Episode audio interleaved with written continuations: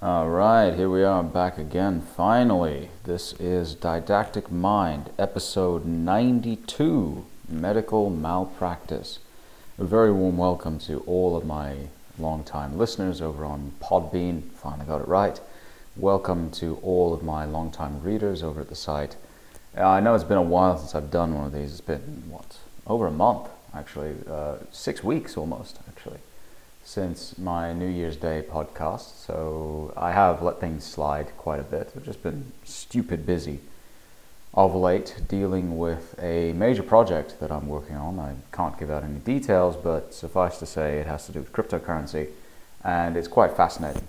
And uh, it is, you know, a brave new world out there uh, in terms of what is available uh, for freedom minded individuals who want to stay the hell out of the conventional monetary system, who don't want to be tracked, who don't want to be inspected at every turn by governments. Now, there are some halfway house solutions coming up which balance out the right to privacy. I wouldn't just say it's the need for, for privacy, I would say there's a right to privacy with the government's legitimate needs for law enforcement and uh, avoiding criminal activity. Hopefully, I can talk about it someday, but uh, for the time being, it will stay as it is.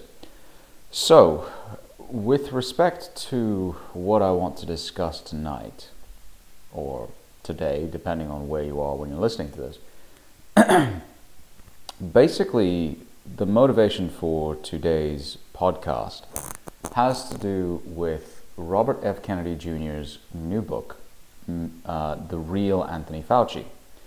And it's a very, very long book. It's over 900 pages long. I mean, a good couple of hundred pages is just footnotes and references, of course. So, you know, there's a lot of padding going on. But this is not an easy book to read. It's not an easy book to walk through because there's so much material in it.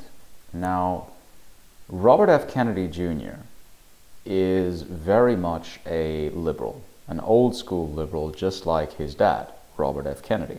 He used to be, uh, as I recall, Attorney General of the United States under his brother Bobby Kennedy's, uh, sorry, not Bobby Kennedy, Jack Kennedy's uh, administration. I got the two Kennedys confused. So Jack Kennedy got shot, John F. Kennedy, uh, who was a complex character. He was not uh, your standard liberal. He was not your standard conservative either. He was a war hero for sure. He suffered tremendous pain all of his life. I mean, the, the list of Jack Kennedy's physical ailments is staggering, and yet he was still able to pull off some absolutely amazing things in his life. You never got the feeling looking at him in old TV footage that he was basically crippled by pain and constant pain and constant misery.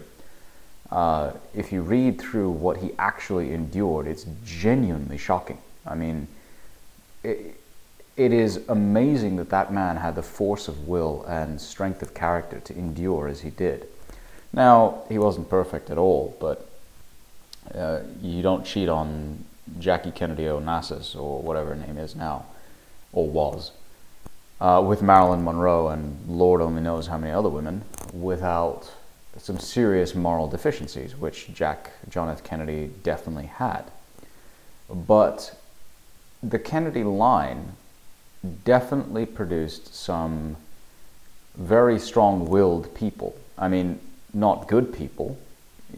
Robert F. Kennedy Jr. is rather too complimentary about his uncle Edward Kennedy he glosses over some of the really, really devious shit that uh, Edward Kennedy did.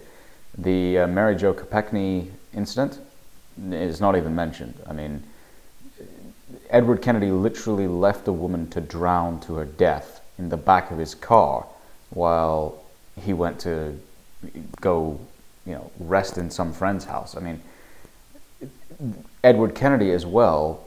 Most people don't realize this because it's hard for people to believe, to, to think that part of American royalty would do this.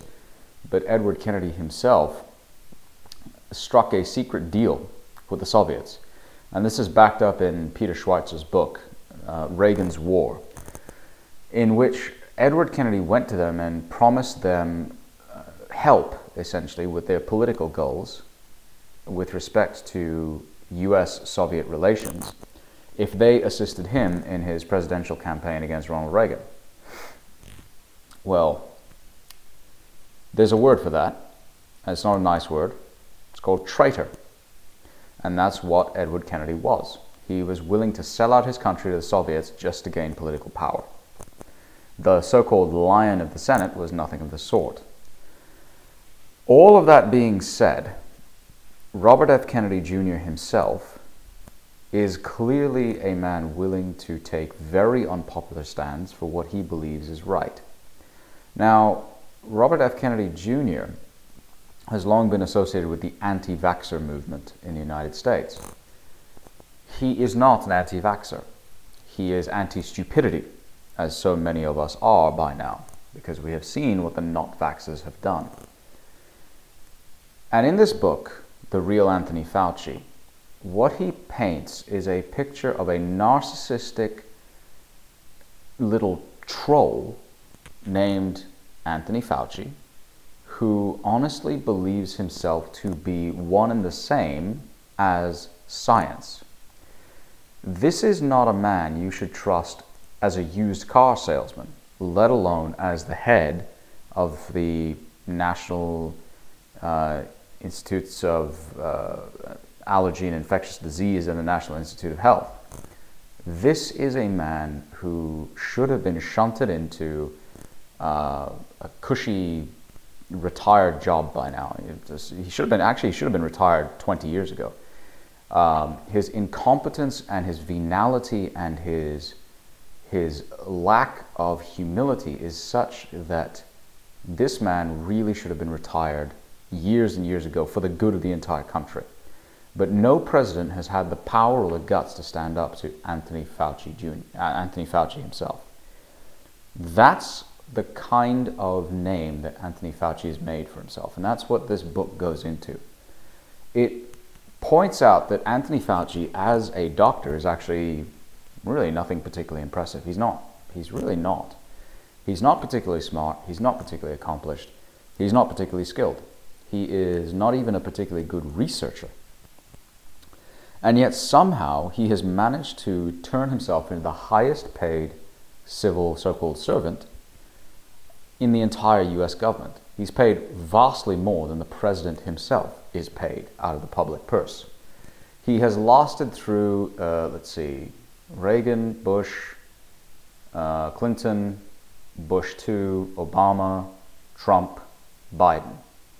So he's lasted through seven presidential administrations. Well, six if you count the fact that the current one is fake. So, you know, six administrations, six legitimate administrations, although, you know, even with Obama, there are some serious questions about the 2012 election which have never been fully resolved. But anyway, this is a man who has inordinate power and who subscribes fully to germ theory. Now, if, you, now, if you're not familiar with germ theory, essentially that goes back and this is all unpacked in the book. It's a very, very good book. I highly recommend you read it, but it's not an easy read. This isn't something you just take to the beach and finish in one sitting. Now, sorry, you can't do that. It's 900 pages long.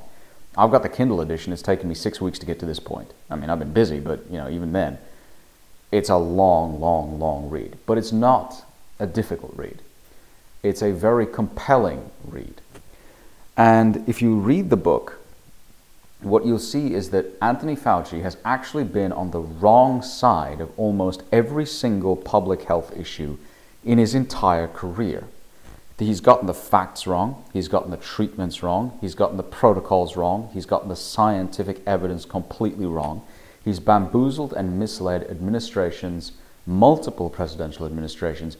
He has fooled governments around the world. He has imposed by diktat, essentially, ideas and treatments that actually are incredibly dangerous, and he's never had to pay the price for what he's done. This is a man who should have been thrown in prison for what he's done to people around the world, but he is protected by some incredibly powerful allies. So, who is this man Dr. Anthony Fauci, so called Dr. Anthony Fauci?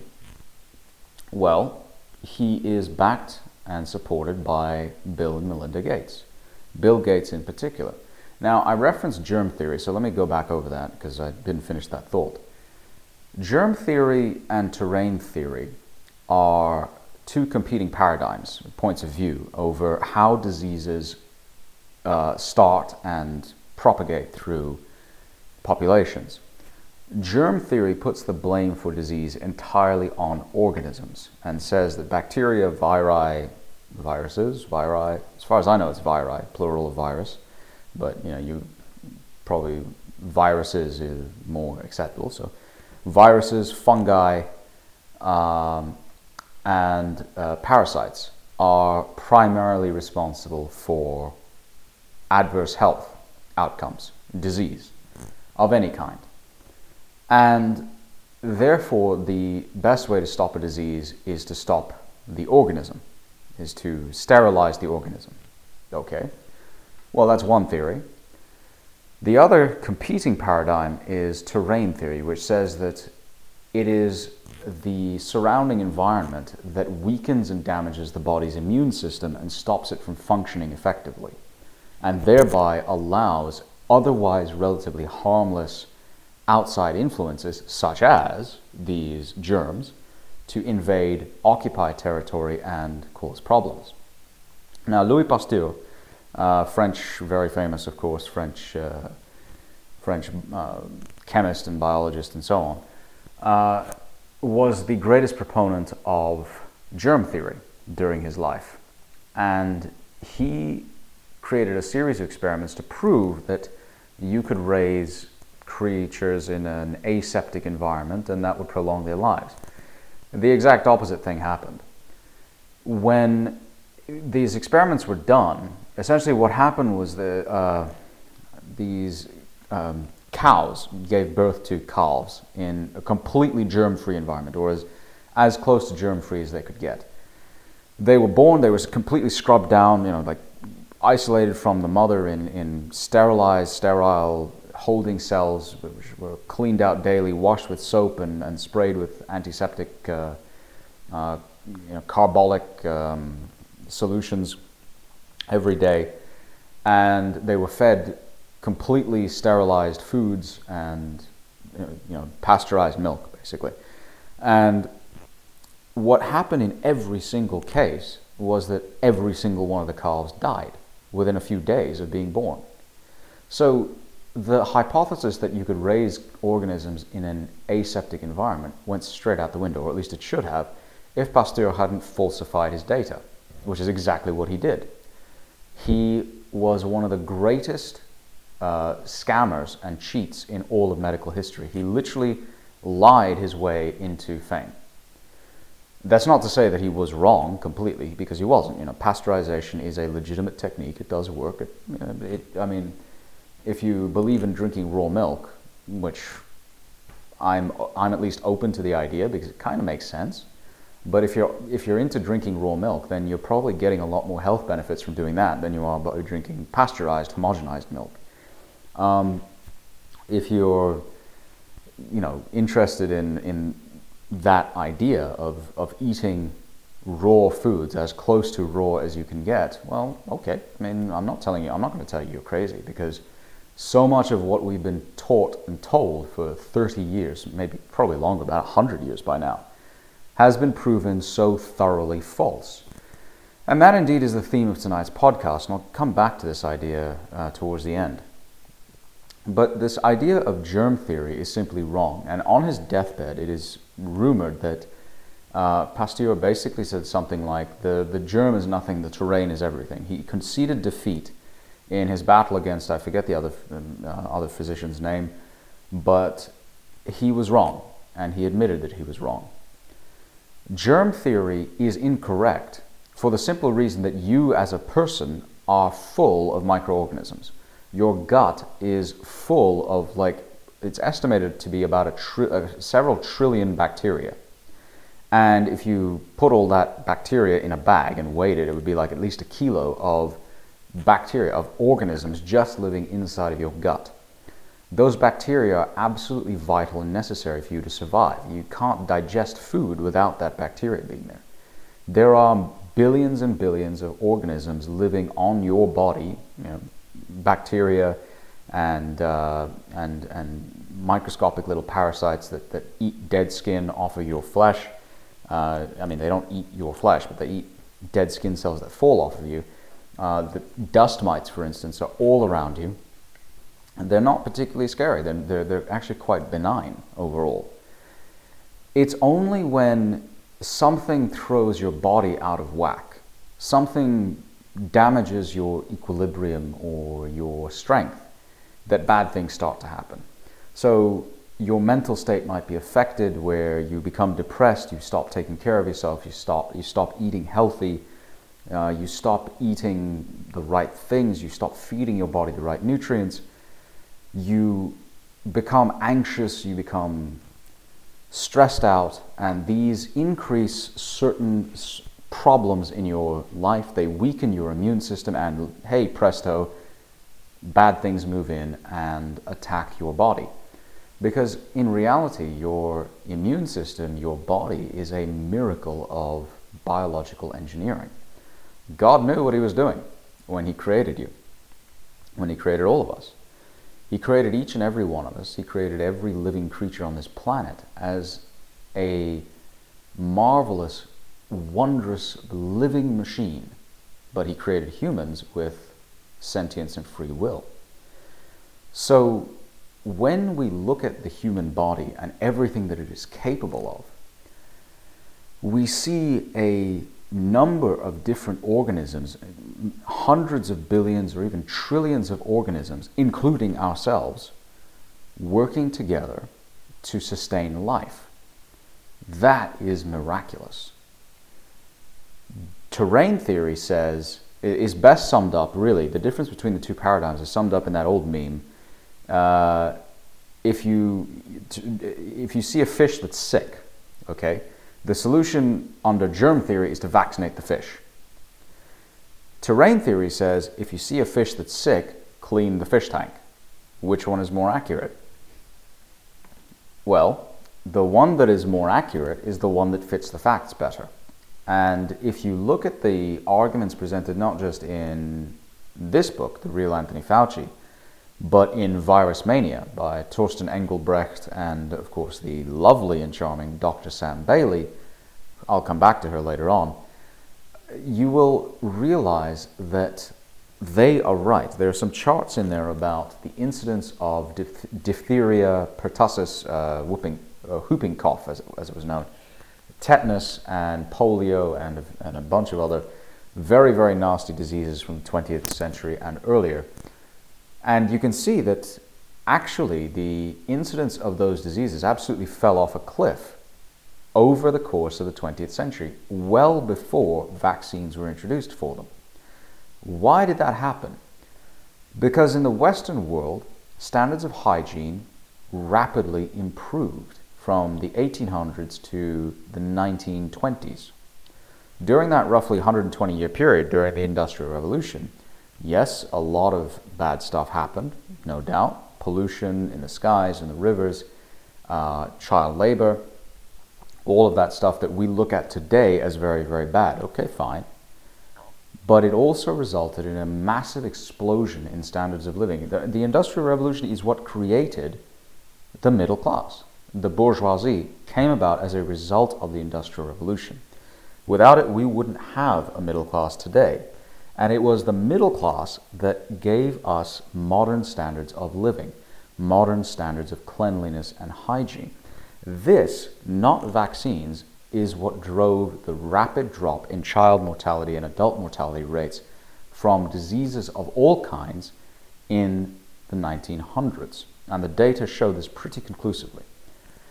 Now, that's not to say vaccines have no role to play. I am not, again, I personally am not anti vaccine. I am certainly in favor of people taking tetanus shots, excuse me, rabies shots, smallpox shots, etc.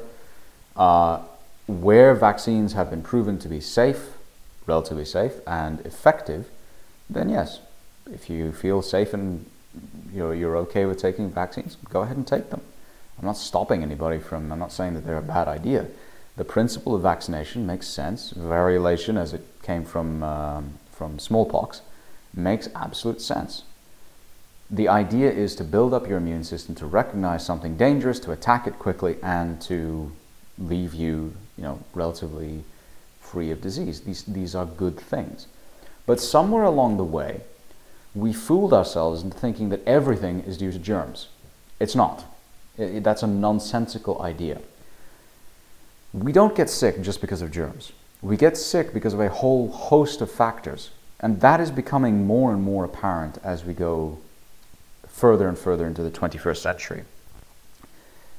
I don't have a whole lot of respect for Eastern medicine or holistic practices of medicine, but I will concede that the holistic approach to medicine has some very, very good points. One of those good points is that every aspect of your life plays a part in your overall health. Your mental well being, your physical well being, and your moral well being all tie together. Indeed, the moral level is the highest, the physical level is the lowest. If those three sort of areas of your life are misaligned in some way or another, you're probably going to get sick. Now, I'm saying this as somebody who is almost disgustingly healthy for the most part. I'm not in by any means an underwear model because I don't look like one. I'm I'm basically a fat powerlifter. I mean, that's really what I am. But I can do things at my advanced age that people 15, 20 years younger than me can't do. Why? Because I take the trouble to keep myself in decent nick. I go out for walks, I pray, I exercise, I eat lots and lots of meat and lots of fresh, simple food. I basically try to keep myself in, in decent shape and essentially I look after myself. And as a result, I don't really get sick very often.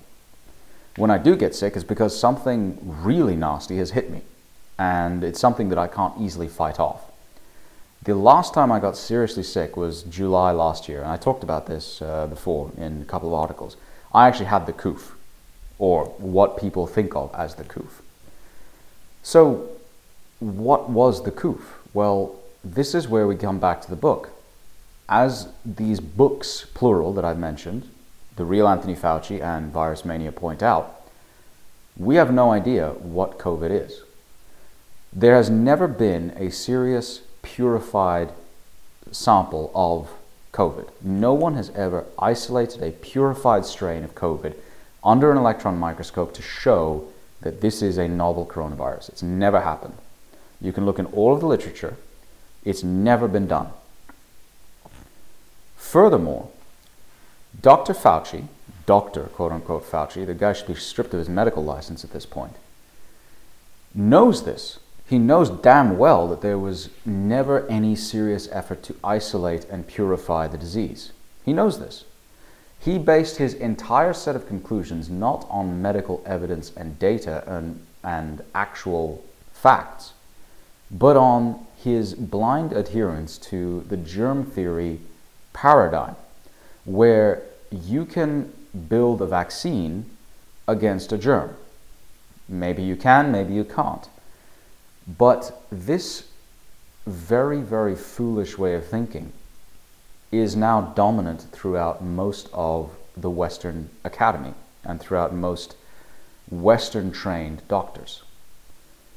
This is a terrible, terrible thing for us as, you know, prospective patients. What we're dealing with is a mindset that says you can vaccinate your way out of just about every problem to do with disease. And that's ridiculous. It's nonsense. The reality is you can't. And this book, the, the Real Anthony Fauci, goes into very deep detail about why this idea doesn't work. And it looks at some of the very, very real public health disasters that Anthony Fauci has created. He is responsible for them. Starting with the AIDS virus, in, or the AIDS epidemic, I should say, because as you're probably going to be very surprised to find out, there is no conclusive causal link between HIV and AIDS. Let me repeat that because you've been, if, if you're like me, you've been raised your entire life to believe that HIV equals AIDS. That is categorically not true. Let me repeat that. There is no conclusive causal link between HIV and AIDS. If you say this in public, you're going to be looked at like you're crazy. And yet, no less a personage than Dr. Luc Montagnier, the Nobel Prize laureate who won the Nobel Prize in part for his role in discovering HIV, has said so. He has said that there is no real evidence linking HIV to AIDS. Now, what is AIDS? Well, this is where it gets really interesting. In the 1970s, a bunch of gay men in San Francisco and New York and a few other, you know, hotspots of homosexual activity in the United States showed up in hospitals dying of very strange cancers. Cancers that really you don't see in healthy people. Kaposi sarcoma and uh, a couple of other uh, particular symptoms which healthy, normal people just don't have. So, what was going on? What was, what was causing this problem? Well, the common factor involved in all of this was that the victims were gay, and the overwhelming majority of them were intravenous drug users. Or, I should say, that's, that's mis- no, I, I misspoke. Many of them, not the majority, but many of them were intravenous drug users most of these gay men were using something called poppers. If you've never encountered this term before, uh, I advise caution before before you Google it. I mean, there's nothing obscene comes up as, as far as I know. But if you go search it, if you duck, duck, duck, duck go it or you Google it or whatever, you'll see uh, nitrites come up. And um, basically, what these are, uh, you know, uh, you need nitrites in your bloodstream um, when ingested orally or through food. That's a good thing. But when you inhale nitrites in the form of gas, this is actually very, very dangerous. Now, the reason why they were used, or why they were so popular in the 1970s, is because they uh, served as muscle relaxers. And it, I don't want to gross anybody out, but you know, if you do what homosexual men do, it's it sort of enhances the pleasure of the act. I won't even go into that. It's just too disgusting. Because I mean, let's face facts: homosexuality is disgusting. But um, it, that's what they were sold for. As a consequence, however, of using poppers, people who use them, men who use them, would typically find that their immune systems would be destroyed because that's the nature, that's the side effect of using poppers. It, really tremendously damages your immune system. So a bunch of gay men were dying of these very strange diseases. And it, during the research phase, Dr. Montagnier discovered this strange uh, hibernating uh, retrovirus. But oddly enough, this retrovirus didn't seem to do anything. It didn't actually destroy the immune system. It didn't damage, it didn't like, it didn't attack anti, uh, antibodies and destroy them, and then thereby propagate itself through the antibodies. Now, Robert Gallo essentially stole Luc Montagnier's discovery, and that's uh, if you want, um, if you want a, perhaps a slightly less incendiary take on Gallo's um, role in the whole affair, then read a book called uh, Beyond Love by uh, Dominique Lapierre and um, somebody else. I forget his name. Uh, is it Larry Collins and Dominique Lapierre? I forget. I think it's I think it's Larry Collins and Dominique Lapierre. I, I read it many years ago. Uh, but Robert Gallo essentially used his charm and his kind of ruthless alpha male drive to be the best and to show that he was the best, to rip off the discovery and announce quite sensationally in the mid 1980s that, uh, the, the, the, cause of HIV, uh, the, the cause of AIDS had been discovered, and it was this retrovirus named HIV. But even at the time, there were strong doubts about whether that was true, and the evidence since then has, has just compounded the issue. There is simply no evidence that we have to date conclusively showing that HIV actually morphs into AIDS. There are many, many records of people living with HIV completely normally, living completely uh, healthy lives. They've lived well beyond what you would expect from a so called death sentence like HIV. And if you look at the people who actually have AIDS in the Western world, they overwhelmingly share specific traits. They are gay men and or drug users, especially intravenous drug users who share needles which means AIDS is not a disease, it is a collection of symptoms caused by lifestyle choices. But this is bad news for big pharma, for the, the virus industry, or the vaccine industry, I should say. And it's very bad news for people like Anthony Fauci who support it. Now, Fauci's involvement in the vaccine complex goes back to AIDS. It goes back to a drug called AZT, uh, his role in big pharma in general, not just vaccines. AZT was a drug concocted as a way to combat AIDS. It is a random acting, uh, it is, how do I put it? It's a random acting DNA chain terminator. So it randomly destroys the ability of DNA to replicate. Which is to say, it does exactly the same thing as AIDS, but it's a drug. The toxicity of AZT as pointed out in the book, was so great and so severe in the doses that were administered in the original clinical trials that most of the subjects who took it died. Fauci knew this, and he still pushed AZT as the most effective available treatment for AIDS. That's bullshit. AZT is so toxic and so dangerous, it should never have been used as a drug to treat anything. But it was touted as a miracle cure for AIDS. It was nothing of the sort. The people who took that drug died of the same symptoms that they would have died of if they'd had AIDS. And that's what makes it so tragic and so scary. People died of this drug, taking this drug, when they shouldn't have died. That includes uh, celebrities, as the book points out. I think Arthur Ashe is one of them.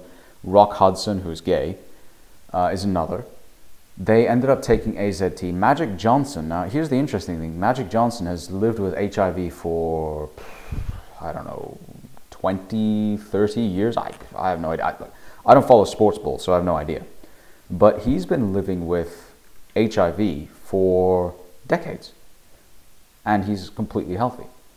Why is he completely healthy today? Because he was put on AZT back in the day, and the effects were so toxic and so severe that he said, No, I'm not doing this anymore. He went off AZT and miraculously began to recover. Again, this is not new. We've known this for 20 years. There's a film dating back to, I think, 2010 or something, uh, called uh, Beyond HIV or something like that. I forget what it's called exactly. Uh, I'll have to go look it up. But the film uh, essentially looks at the lives of many individuals who have AIDS, who are diagnosed, uh, sorry, who have HIV, who are diagnosed with HIV, confirmed diagnosis with a PCR test, and so on. And yet, they live healthy lives. So, what's going on? The narrative doesn't make sense. And the thing is that Fauci himself ran out of credibility with HIV and AIDS by the 1990s because people could see that he wasn't producing the promised results.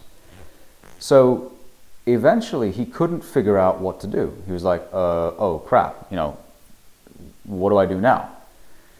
He hitched his star to uh, various AIDS explosions in Africa. Now, here's where it gets really weird. AIDS in the Western world is a gay disease, a gay intravenous drug using disease. It has virtually no impact on healthy homosexual, uh, healthy heterosexuals, and it has virtually no impact on non drug users, which is to say the vast majority of the population. AIDS is a niche disease with very terrible effects on very specific people. Okay, fine. But in Africa, it is the majority of people who have AIDS are heterosexual women who don't use drugs. How is it that the two diseases are completely different? How is it that in one set of circumstances, one very specific segment of the population has AIDS. And in a completely different environment, a completely different, much broader segment of the population has AIDS. How does that make sense? Here's how. In Africa, they don't test for AIDS the way they do in the West, where you have a very expensive, very uh, elaborate PCR test, which, by the way, is not a very good test for anything. Uh, the inventor of the test, Dr. Kary Mullis, said as much. Again, Nobel Prize laureate. He said uh, PCR does not tell you if what you have is actually particularly dangerous. It just says you have something. But it doesn't tell you what the, the danger of that thing is. In Africa, they don't do that. They just look at your symptoms, and they, one of the symptoms is sudden weight loss in 30 days, which is exactly what happens to anybody who goes to Africa. It's like you drink the water there and you crap your guts out for a week. I mean, at some point, that's going to happen. You know, if you go to India and you eat the local food, you're going to get sick. There's even a local term for it. It's called Delhi belly, and it's uh, it's absolutely disgusting. Everybody who gets goes to India gets sick at some point because that's what the hygiene standards are like in India. Don't eat salads. Don't eat anything uncooked. Um, and even then, you're, you're still going to get sick at some point. You're going to have horrendous, horrific stomach flu. I've been there. I've had it twice in India, and it's just, you know, for three days you basically want to die. It's it's so bad. Uh, you lose about you know, anywhere between five and ten kilos easily in the space of a week because you just you can't eat anything. You you're, you're so sick. You're puking out and crapping out your guts all the time. If that's one of the symptoms that's listed as a positive diagnosis for AIDS, well, no wonder so much of Africa has got it. I mean, the, the, the way they diagnose this disease is a joke. And yet, that's what they do. So, what we're looking at in Africa is an explosion of a disease where we don't know the underlying cause, but we say, based, based on these very, very broad symptoms, you must have AIDS. Like, how are doctors getting away with this? They're getting away with it because they don't know any better. And they don't know any better because the researchers and um, the administrators at the top of the hierarchy in the West are all corrupted. They're corrupt creatures, they're corrupt agents of the devil. And that's the truth of it. As, as incendiary as that sounds, that's the truth of it. I, I challenge you to read this book. I challenge you to read Virus Mania and come away with your opinion of Fauci and the medical establishment unchanged. Still thinking that these guys are agents of good. They're not. They're agents of pure evil. Looking at Fauci and how he managed to kind of weasel his way through so many false pandemics and so many false epidemics. How did he manage to do it? Because he has the backing of Bill Gates. Bill Gates, as Robert Kennedy points out in the book, is very far from a benign technocrat. This guy has a very clear agenda. He wants depopulation. It's not a wingnut conspiracy theory. It's actually based on his statements in public. It's not based on, you know, tinfoil hattery. The, the, the vaccines and the medical treatments and procedures that he has pushed in Africa, in the third world, in India, in Pakistan, in Sri Lanka, uh, in much of the third world, to take advantage of lax testing standards and lax oversight, to, to, to use humans as guinea pigs there, essentially, is outrageous. I mean, the things he's done, the things he's complicit in, are absolutely infuriating and outrageous, and he deserves to be prosecuted to the full extent of the law for what he's done. The evil that that man has perpetrated is genuinely shocking, and you have to read the book to find out what that is. But with respect to Fauci and all the others like him, what has happened? Essentially, they've been able to create panic after panic and what they've managed to do is scare us into thinking that every pandemic or every disease that comes along is something that desperately needs a vaccine to be crash developed. You'll remember swine flu back in 2009. I fell for this myself, by the way. I mean, this was back when I used to watch mainstream news reports. Uh, before I, this was well before I came to the conclusion that most journalists basically need to be, um, well, beheaded or impaled. Uh, I mean, that's, that's essentially the way I think of it at this point. Uh, there are exceptions. I mean, there are some journalists who do good work, but uh, for the most part, these people are the literal mouth of Sauron. And, uh, well, you all remember what uh, Aragorn did to the mouth of Sauron in Return of the King. Wonderful scene.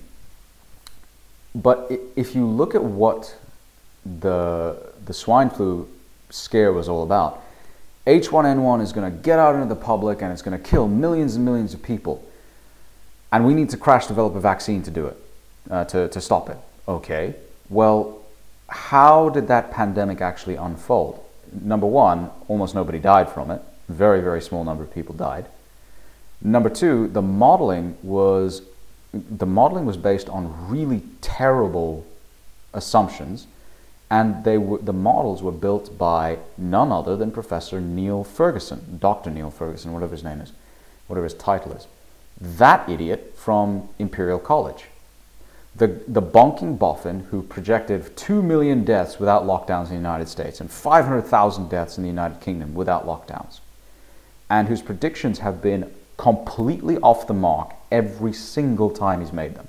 Whether it's swine flu in 2009 or um, what was it called, uh, foot and mouth disease in uh, the UK a few years before that, or the COOF in 2020.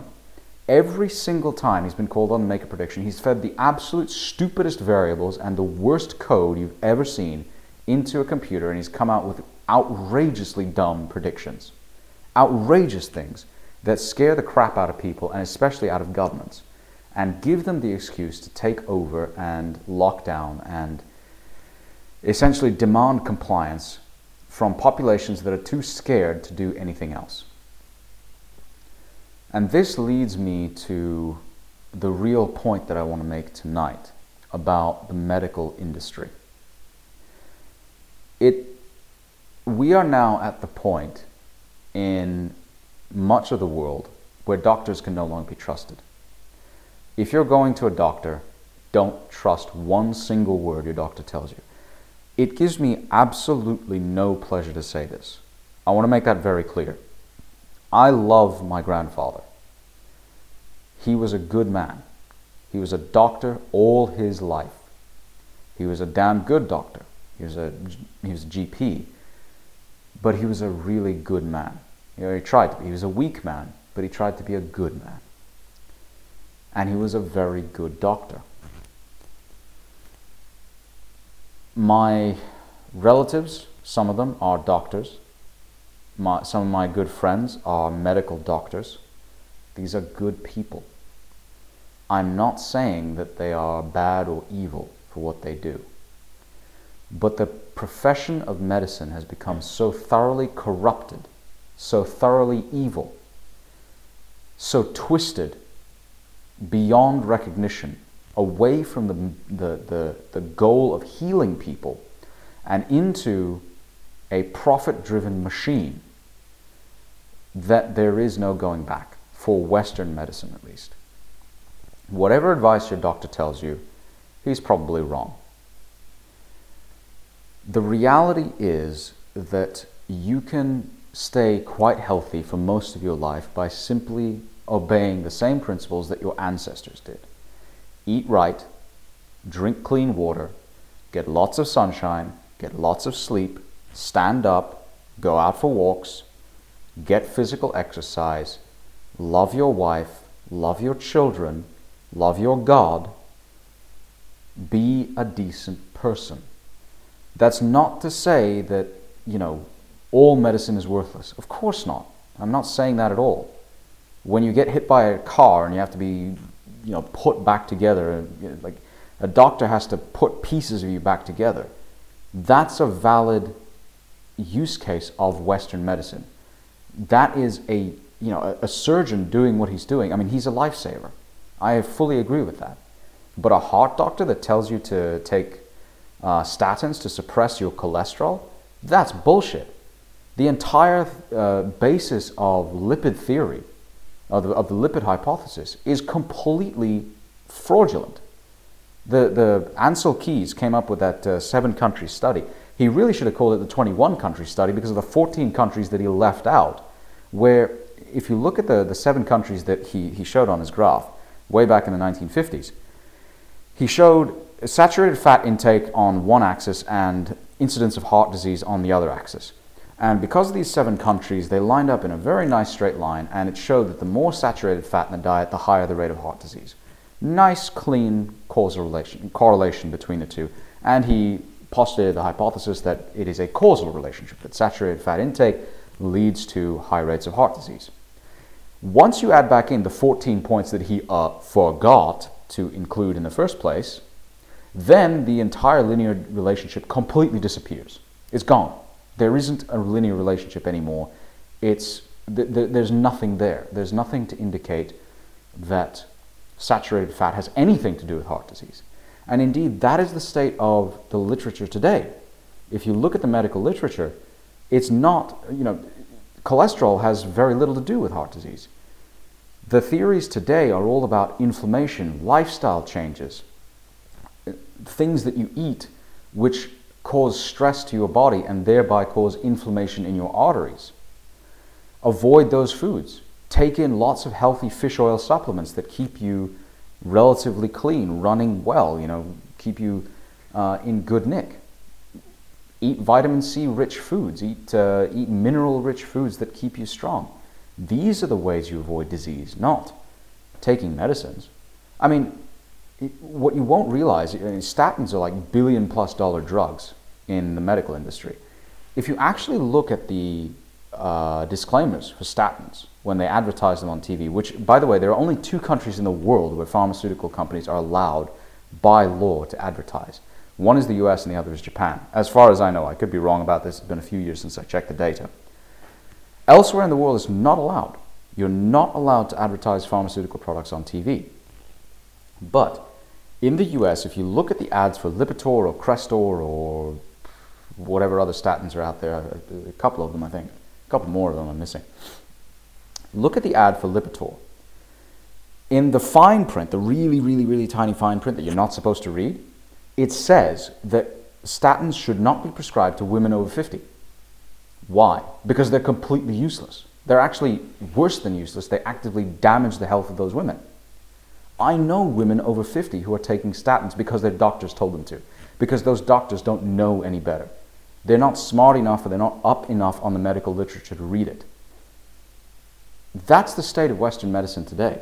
If your doctor is telling you, take medicine X, get a second opinion, get a third opinion, your doctor is not acting in your best interest, not anymore.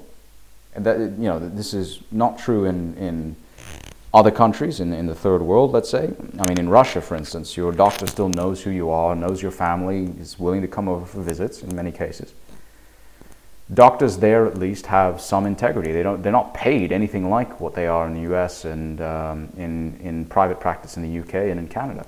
Or if, if private practice even exists in Canada, I don't know. But they don't get paid the kinds of salaries that they do elsewhere. In the US, I mean, you go there as a doctor you make that money, you basically uh, have you know you you have a a golden ticket for life. I mean, good, okay, fine, you know, justifies the cost of medical school, but still, that's an absolute joke. I mean, the fact that your doctor isn't looking out for you is an absolute and utter joke. Now, why has this happened? Because of the corruption of science. We know that this has been taking place for decades most people, you know, we heard so often over the last two years trust the science, trust the science, the science is right. Well, what is this science? Is science somehow God? No. Science is actually just a field of human knowledge. That's all it is. In fact, science as a discipline has four parts to it these days. It used to be three, now it's four. I take no credit for this formulation, it's not mine. This belongs to our beloved and dreaded Supreme Dark Lord, peace be unto him, Vox Day. Science, as we understand it, is three parts plus one. Scientody, the scientific method of testing, inference, and observation. Scientage, the body of transparently testable scientific knowledge. Scientistry, what scientists do, the profession of science. And unfortunately, today, scientism, the religious dogma of science.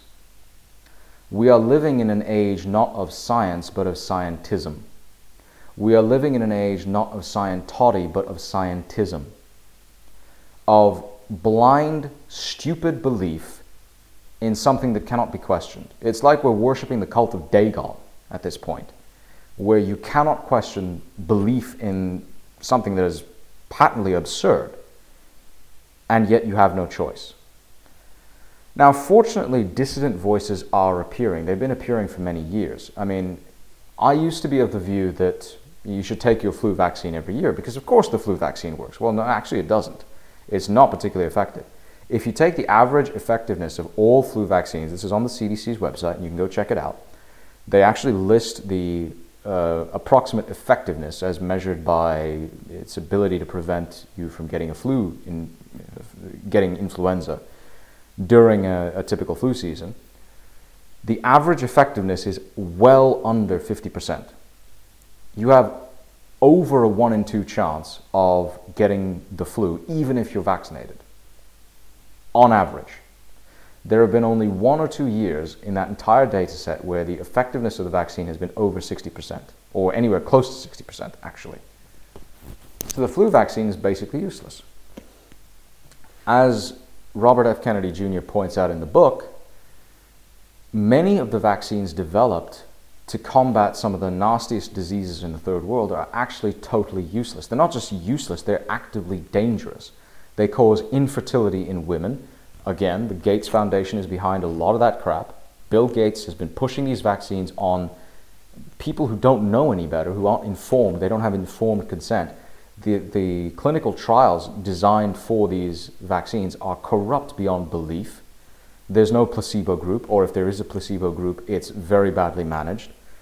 Um, there's no such thing as a, like a randomized controlled trial in these cases. The way that these things are managed is absolutely heinous.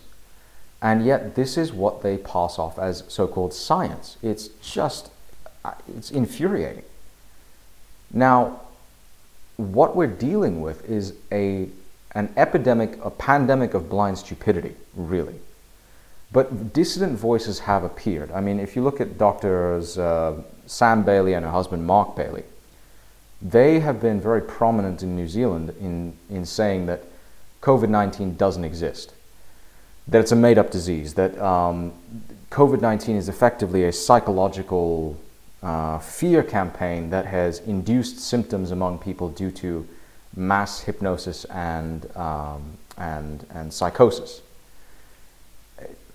I get where they're coming from, but I have to respectfully disagree. I had a very, very nasty disease back in uh, July last year, and I am very, very healthy. I have been saying since uh, since basically uh, May 2020, so almost two years now, that this pandemic, this so-called pandemic, is nothing more than a scam. So I've been yelling from the rooftops to anybody who listened that this is nonsense, and I still got very sick for 10 days my antibody levels are still elevated. I mean, I checked back in October, obviously. Um, my antibodies are there. They clearly reacted to something. So it's not a made up disease. I've seen people getting sick in Russia from something. And these are skeptical people who are young.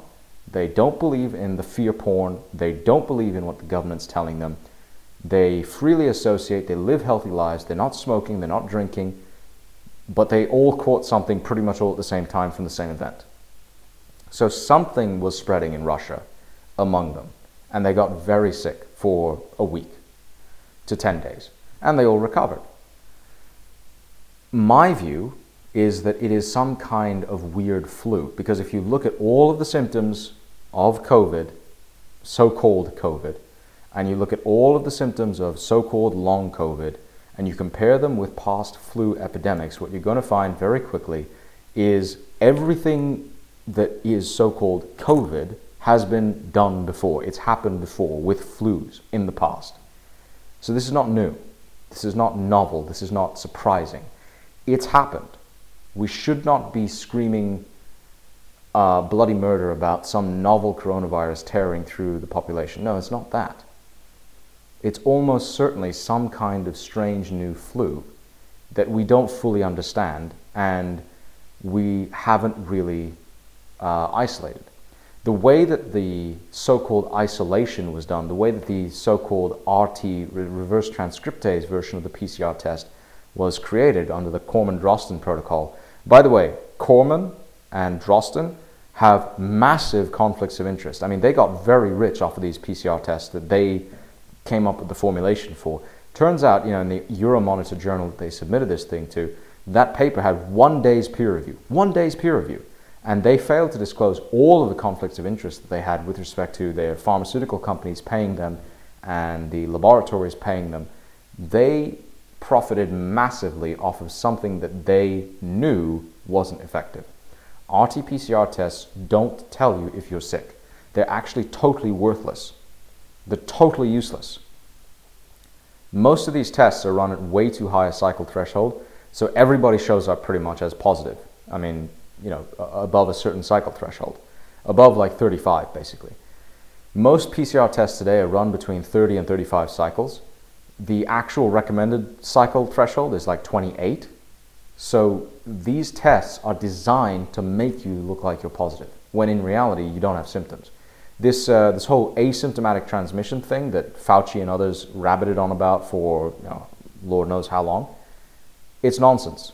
It never happened. The woman that they used as the test case was repressing her symptoms with medication. She was actually positive and she had symptoms. She just didn't seem like it because she was repressing them.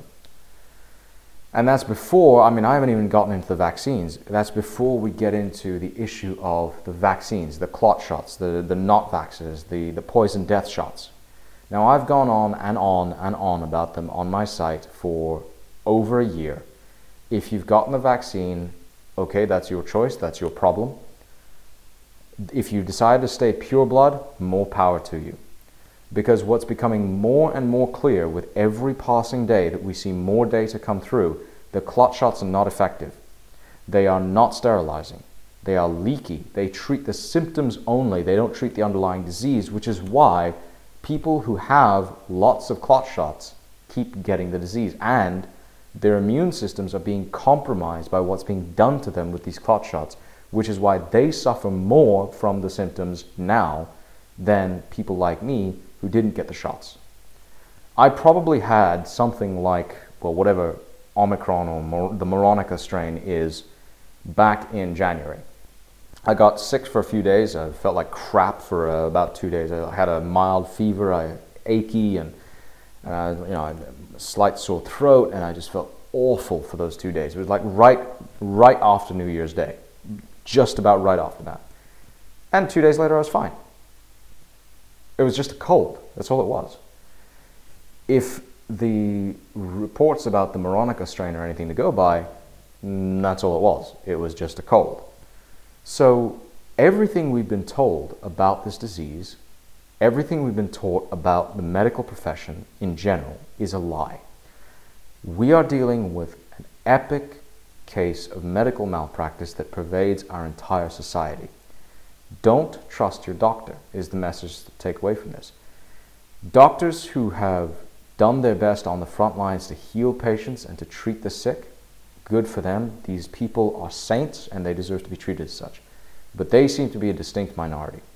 So when it comes to your doctor, these days, don't trust them. Don't trust your doctor. Trust your judgment. Trust in God. Trust in faith. Trust in Christ. That's the only way forward your doctor is probably going to lie to you for his own profit.